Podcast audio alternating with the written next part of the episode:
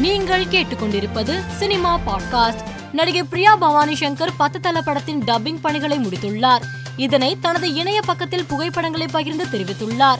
இப்படம் வருகிற மார்ச் முப்பதாம் தேதி திரையரங்குகளில் வெளியாக உள்ளது ராஜமௌலி இயக்கத்தில் கமல்ஹாசன் நடிக்க பேச்சுவார்த்தை நடப்பதாக இணையதளங்களில் தகவல் பரவியுள்ளது.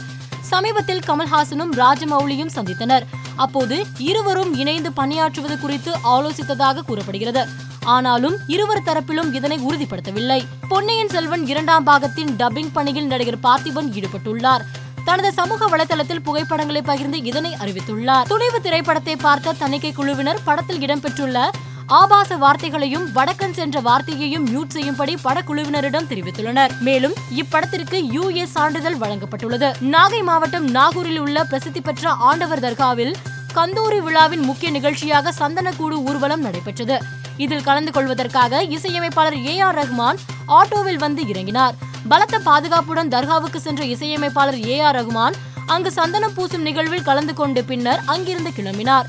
தளபதி அறுபத்தி ஏழு படத்தின் படப்பிடிப்பு இன்று தொடங்கியுள்ளது என்று நடிகர் மனோபாலா சமூக வலைதளத்தில் பதிவு ஒன்றை பகிர்ந்திருந்தார்.